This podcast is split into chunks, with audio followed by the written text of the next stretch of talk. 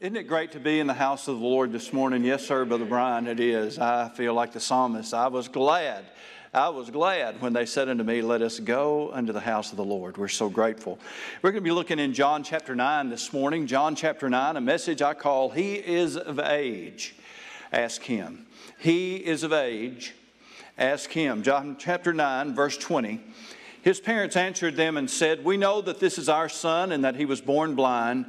But by what means he now sees, we do not know, or who opened his eyes, we do not know. He is of age. Ask him. He will speak for himself. His parents said these things because they feared the Jews. For the Jews had agreed already that if anyone confessed that he was Christ, he would be put out of the synagogue. Therefore, his parents said, He is of age. Ask him. You know, this is a special day for us. It's our first day back in corporate worship in a little over two months. Uh, you might wonder, well, how do I feel about the crowd? I feel great about the crowd. I really do. Uh, we have uh, increased, I don't even know how many, several hundred percent over what we had last week. I mean, you just don't see that every week. You know, we went from four to however many. I, you do the math. I don't, some of these graduates might could do it. Um, this is also, of course, Graduate Sunday. And uh, so we will be honoring those who have come to this incredible time in their life. And though I have designed this message and built this message in many ways around our graduates and a message and a charge to you, it is also a message that applies to all of us because we must all speak our own truth about our own faith.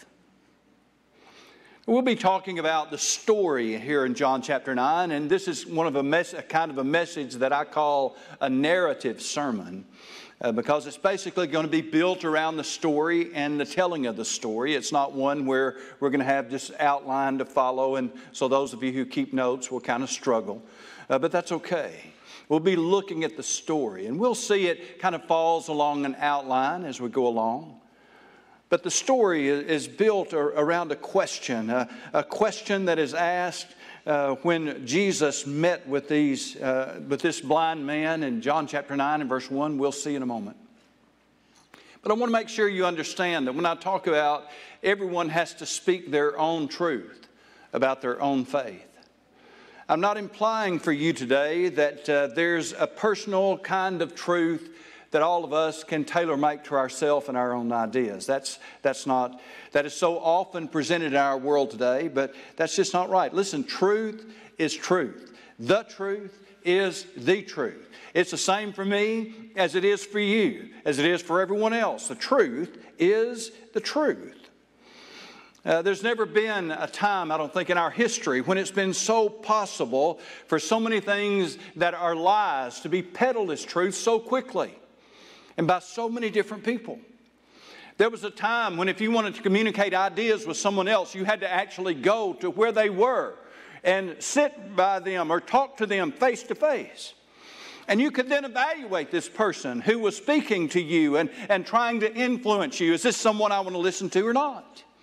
I could see the kind of life that they lived and who they are. But the internet allows people to occupy a position of complete anonymity. We don't know who they are, we don't know where they are, we don't know what they are. And yet they present themselves as experts, and they all have their own ideas, and they all want to influence you and convince you that what they are saying is the truth. And a lot of them are really good at it. But today we're going to be looking here in John chapter 9 at the one who, in just a few chapters in John chapter 14, will say this I am the way, the truth, and the life. No man comes to the Father except through me. And so, for you graduates and all the rest of us who are going out into a world where multitudes of people might make a similar claim, I want you to believe that they are the truth. I am the truth. Doesn't matter whether it's a politician, a doctor, lawyer, educator, social influencer, entertainer, sports figure, scientist, newscaster, the list goes on and on of people who want to stand and say, I'm the truth. But let me tell you something. Unless they were butchered to death on a cross, buried for three days, and lived to tell about it, then they don't have a truth to rival the truth of Jesus Christ. He said, I am the truth. And that is a foundational place, a, a starting place for life and living. And so we're going to be encountering a man in this story today who came to the truth about Jesus Christ and who stood with that truth under incredible pressure. Though he had only uh, for just a few moments known about Jesus, and yet he stood for what he knew was the truth, though it would cost him almost everything and even put his life in danger. That's John chapter 9. Remember, I told you that this story starts with a question. Verse 1 Now, as Jesus passed by, he saw a man who was blind from birth. And his disciples asked him, saying, Rabbi, who sinned, this man or his parents, that he was born blind? Now, Jesus was in the Jewish temple that was in the ancient city of Jerusalem. He had been teaching and arguing all day with the religious leaders and political leaders in Jerusalem, and things had come to a head. And as uh, they picked up stones basically to stone him, Jesus hid himself, moved out. And as he moved out then through the gate, he encounters this blind man. And the Bible says he was looking at him. He caught his attention, as it were. I don't know if Jesus just stopped and was staring. That seems to be kind of what was happening. And the disciples then immediately saw that as an opportunity to ask a question. Maybe it had already been in their minds, but they were asking, Lord, who sinned, this man or his parents, so that he was born blind? Now, we call this a congenital condition. We don't know whether he had no optic nerves or whether he had no retina, or, or maybe uh, sometimes people were born with uh, the lens malformed in their eye or messed up in their eye so that they have some kind of vision, but it's distorted. Uh, but it was seen to me the indication was this man was blind. He was obviously blind. Everybody knew he was blind his parents knew he was blind. His neighbors knew he was blind. Jesus could see that he was blind. There he was at the temple in Jerusalem. And the disciples want to have a religious discussion. I see in their way of thinking, uh, anybody that had a sickness in their life, it came because of something bad they'd done. You'd sinned, you'd messed up, and then something bad happened to you. That was their way of thinking. And so, this man who was born blind, and anyone else who was born in that kind of condition, born with any kind of congenital birth defect, would face then this problem, create this dilemma for them. Is this a case of the sins of the parents? So that a child then is born with some terrible deformity because of something that the parents did. Well, that didn't seem right to them. It doesn't seem right to us. The other way that they would think was that somehow then this man must have sinned before he was ever even born. But you know, that doesn't seem right either. So they had a dilemma. If everything that happens to you bad, every sickness that ever happens, every time of suffering that ever happens, if that's because of some sin in your life, then um, this condition produced a, a problem to their thinking. Verse 3 Then Jesus answered, Neither this man nor his parents sinned. Isn't that good news? Okay? He didn't sin before he was ever born. No, no. And, and his parents didn't sin. No, no, that wasn't that. But that the works of God should be revealed in him. I must work the works of him who sent me while it is day. The night is coming when no man can work as long as I am in the world. Look at this. I am the light of the world. Now, this is one of those times in Scripture where we kind of need to jump ahead to the end of the story in order to pick up what it is that Jesus is saying. In verse 39, uh, Jesus would say, For judgment I have come into this world, that those who do not see may see, and that those who see may be made blind. Then some of the Pharisees who were with him heard these words and said to him, Are we blind also? And Jesus said to them, If you were blind, you would have no sin. But now you say, We see. Therefore, your sin remains. John gave us signs, he called them, not miracles, but signs. And those are miracles with a message. And the message of this miracle is easy to see. You see, we're all born blind. All of us are. We are blind to our sin. We're blind to our need for a Savior. We are blind to basically everything of both a spiritual and a material nature. And so when Jesus gave this message to that man who had been blind but now seeing, some of the religious leaders heard it and took it personally as well they should, saying, Well, are we the ones who are blind? And Jesus said, No. if you were blind, remember we're talking about someone who was born blind. That is, if you were blind, if you were still in your infancy, if you were still a very young child who didn't understand anything about sin, who didn't understand their need for the Savior, then Jesus said, You would have no sin. That's an incredible truth. And it's one of the times where the Bible addresses that great issue about little ones, infants, small children, those who have never reached what we call the age of accountability, where they understand their sin. They're born blind. We're all born blind. We don't know what we're doing, don't know what's going on. But then there comes a time when we become aware of our sin. We know when we have lied. We lied and we knew we lied. we were disobedient. We knew we were disobedient. We were disrespectful, and we know good and well we're disrespectful. There comes a time then when we are no longer blind. We understand our sin. We understand then our need for a Savior. It's a great message then that Jesus delivered in this passage. You know, if, if you were blind, if you were still blind, you were just born in your blindness, you, you would have no sin. But that's not your condition. We see. That is, they discerned right from wrong. They believed themselves even to be teachers. And so their sin, he said, remained. Jesus, you see, is using this miracle to deliver an incredible message. And how this miracle plays out then is of great significance because John chapter 9 verse 6, when he said these things to the blind man, back to the storyline, he spat on the ground. Uh, what's that mean? It means he spit on the ground. And he reached down then and made clay, picked up some dirt, mixed it with the spittle, wiped it in the eyes of the blind man, and he said to him, Go wash in the pool of Siloam, which is translated sent. So he went and washed and came back seeing. Therefore, the neighbors and those who previously had seen that he was blind said, Is this not he who sat and begged? Some said, This is he. Others said, He's like him. That means, No, it looks like him. not the same guy. It looks like him. But he said, in the, in the context, and the Greek says it like this he kept on saying and kept on saying, I am he, I am he, I am he, yes, it's me. But I was blind, but no more. Now, now I can see. I want to state the obvious here. Jesus could have healed this man any way he wanted to. Can you say amen to that? Yeah. Yes, he could. Boy, it's good to have somebody here who can say amen. Jesus could have healed that man, obviously, any way that he wanted to, so he chose a way that was going to require obedience on this man's part. He gave him a message You go wash in the pool of Siloam.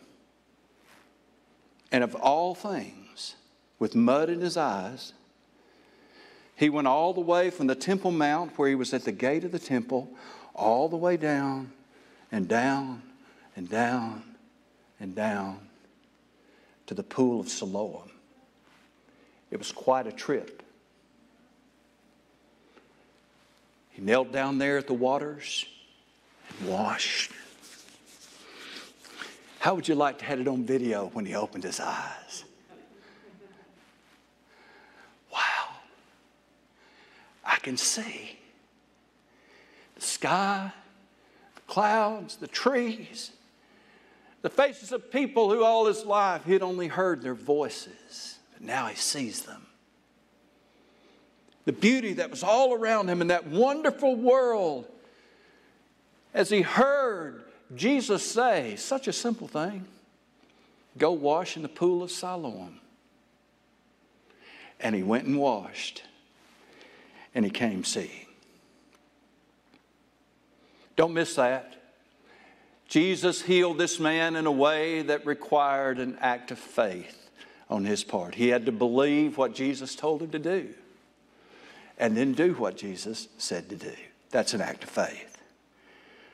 In John chapter 5 and verse 24, Jesus said, Verily I say unto you, he that heareth my word and believeth on him that sent me hath everlasting life, and shall not come to condemnation, but is passed from death unto life. It is that simple truth then that passes us from death unto life. We hear the message of the gospel. We hear that Jesus Christ died on the cross for our sins. We believe then when he tells us that whosoever believeth in him shall not perish, but have everlasting life. We believe on him. We receive that message, and he does exactly what he said he would do.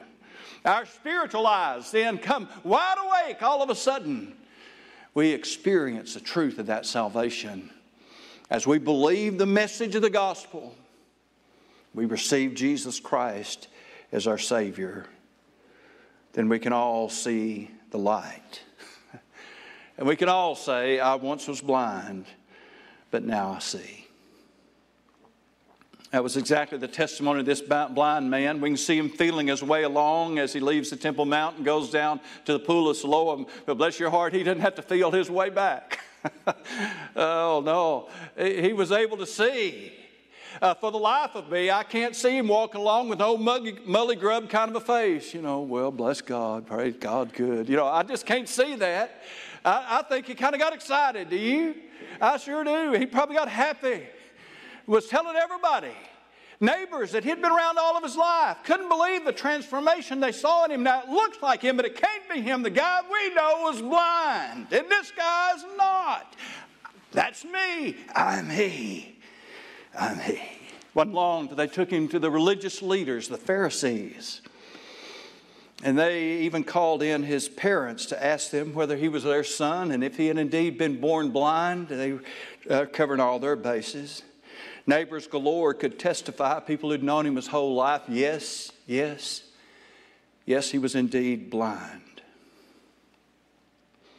But as they began to counter this man and question this man and, and, and try to counter out what had happened to him, counteract rather what had happened to him, uh, they noted a couple of things. Number one, it was a Sabbath day. And number two, now get this Jesus spit on the ground and made clay. And that was a no no on the Sabbath. You couldn't make anything on the Sabbath. oh, no, no, no, no, couldn't do any work on the Sabbath. It was a Sabbath day, and Jesus spit on the ground and made clay. Oh, this is bad, bad, bad, bad. So they, they can you imagine? Here's a guy who was born blind, been blind his whole life, who now can see. And here's a bunch of folks arguing over how he did it. Nitpicking little things. Oh man, you know, this, uh, this is bad, this is sinful. He made clay on the Sabbath, can't be right. They brought his parents in. Tell us about what happened. Well, we can't tell you anything. Isn't that a, doesn't that just bless your hearts to see parents say that about their kids? You'd think they'd have been jumping up and down, happy with him too. Jesus healed him. That's all I don't, don't know. No. Ask him, let him speak for himself. In a way, that's a bad thing. But in a way, it's a very real thing. Because I want to remind you today that every one of us has to speak our own truth about our own faith.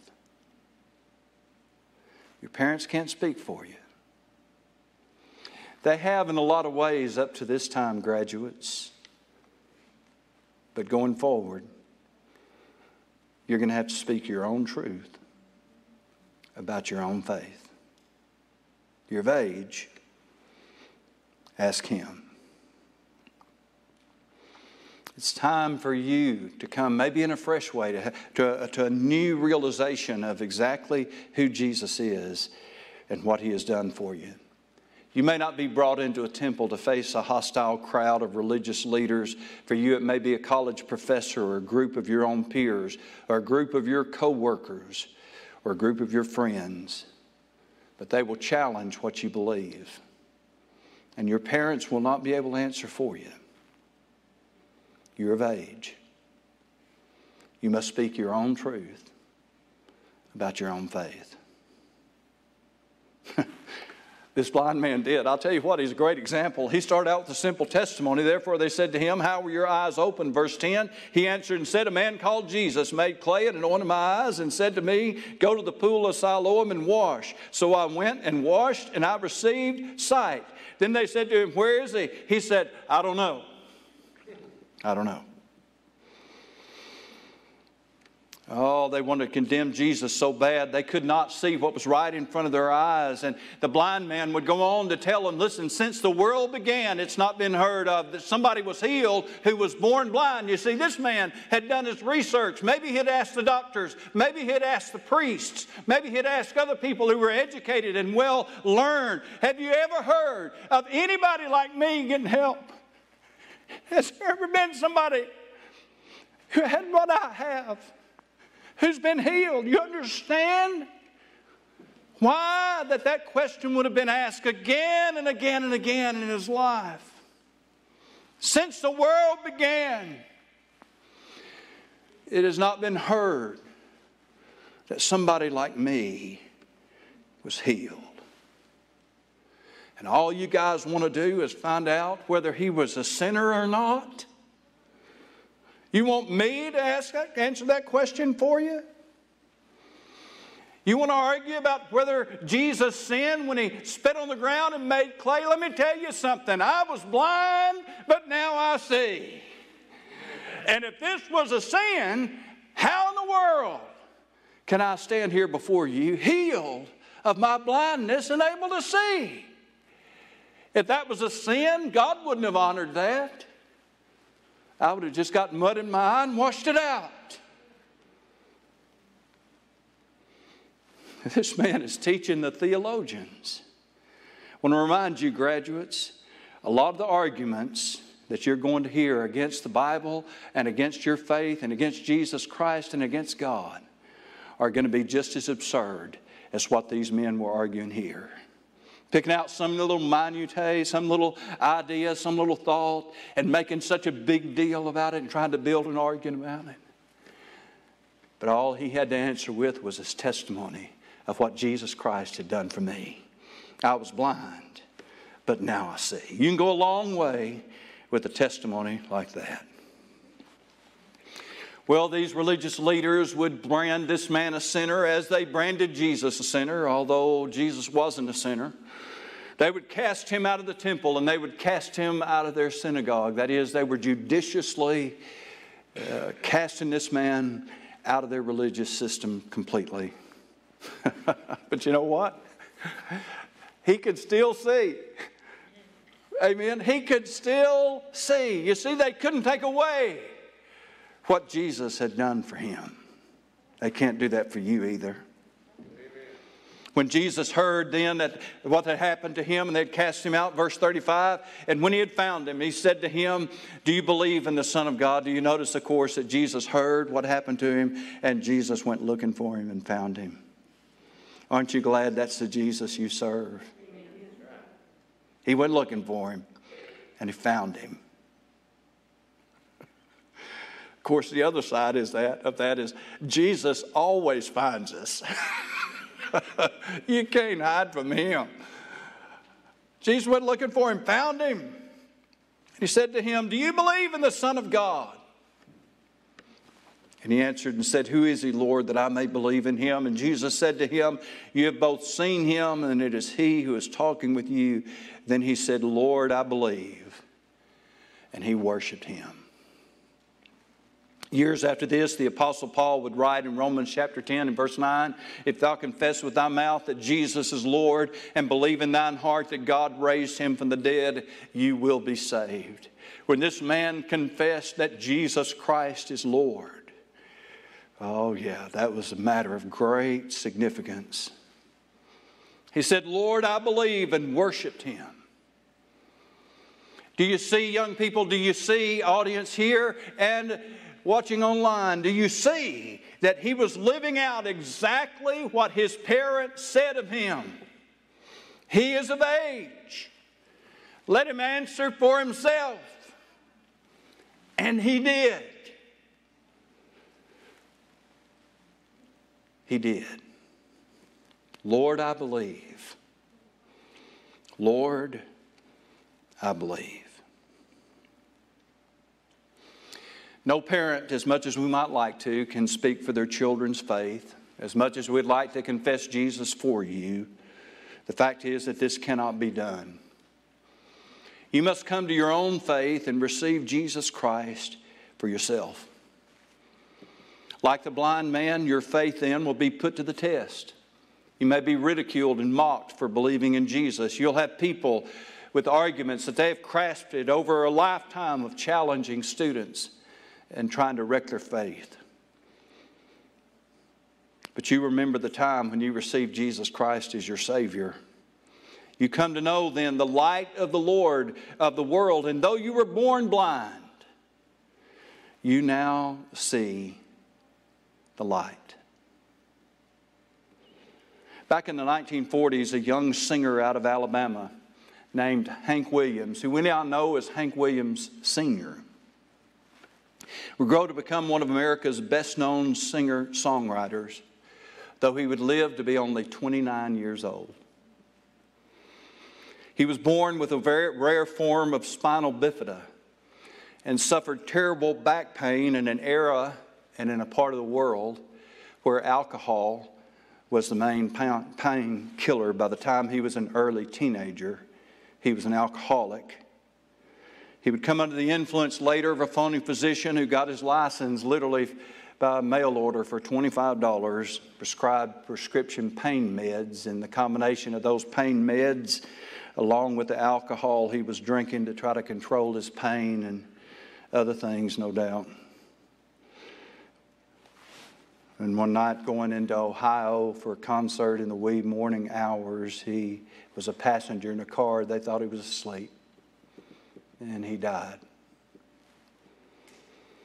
He had struggled with those addictions for years. Those addictions would ultimately kill him. But the faith of his childhood never left him. And he immortalized that faith in one of his greatest hits. It's the reason I brought it up today, of course. I saw the light. In the second verse, he said, Just like a blind man, I wandered along. Worries and fears I claim for my own. Then, like the blind man that God gave back his sight, praise the Lord, I saw the light. First verse, I wandered so aimless, life filled with sin, I wouldn't let my dear Savior in. Then Jesus came like a stranger in the night. Praise the Lord. I saw Now, in the interest of, of full disclosure, I have to tell you that Hank Williams wrote a whole lot more songs about beer drinking than he did about Jesus. Okay? He did like a lot of addicts, he would try to glorify his addiction, I'm sure. He lived a hard life. He died a young man. But I know this much if Hank Williams did indeed see the light, and I believe he did, that light never left him. Light never left him.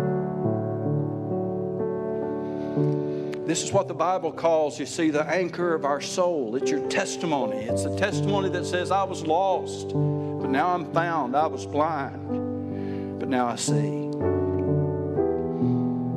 So, if you want an outline for today's story, it says the blind man had the truth. That was number one. He got the truth. He met the truth face to face. And then he had a testimony of the truth. I was blind, but now I see. And then he then he gave a testimony to the truth. Even when his faith was tested, he still claimed that truth. And when he met Jesus, he confessed him as Lord and Savior. He's of age. Let him speak for himself. You're of age. You must speak your faith for yourself. I want to close by reminding you today that Jesus didn't just say, I'm the light of the world. He took a man born blind, and not out in the backwoods somewhere in Galilee, not up on the sea, not somewhere off in the wild countries, but in the temple in Jerusalem, in front of everybody. On the Sabbath day, spat on the ground, made clay, sent him to wash. He came back seeing. Jesus didn't just say, I'm the light of the world, He proved it. He didn't just say, I'm the resurrection and the life. He called up Lazarus from the dead, four days dead. But he didn't stop there. When he died, they put him in a, in a tomb. He didn't stay there. Not only did he raise Lazarus from the dead, he raised himself. It's no small feat for a dead man. I'm the resurrection and the life. He proved it. He would say, Greater love hath no man than this. Nobody loves you more than I do. And he went out on the cross. And he showed us. Greater love hath no man than this, than to lay down his life for his friends. Our praise team is going to lead us in a song can't uh, ask you to come forward or respond to the invitation. But I can ask you this Have you spoken your own truth about your own faith? You might have been baptized as a baby and your parents spoke their truth over you. But have you ever spoken your own truth of your own faith? Have you received Jesus Christ as your own Savior? You're of age. Ask Him. Maybe it's time for you to follow the Lord in baptism as a believer. I don't know what's on your heart today. I'm going to lead us in prayer. We'll all stand. The praise team will sing, and then we'll all be dismissed.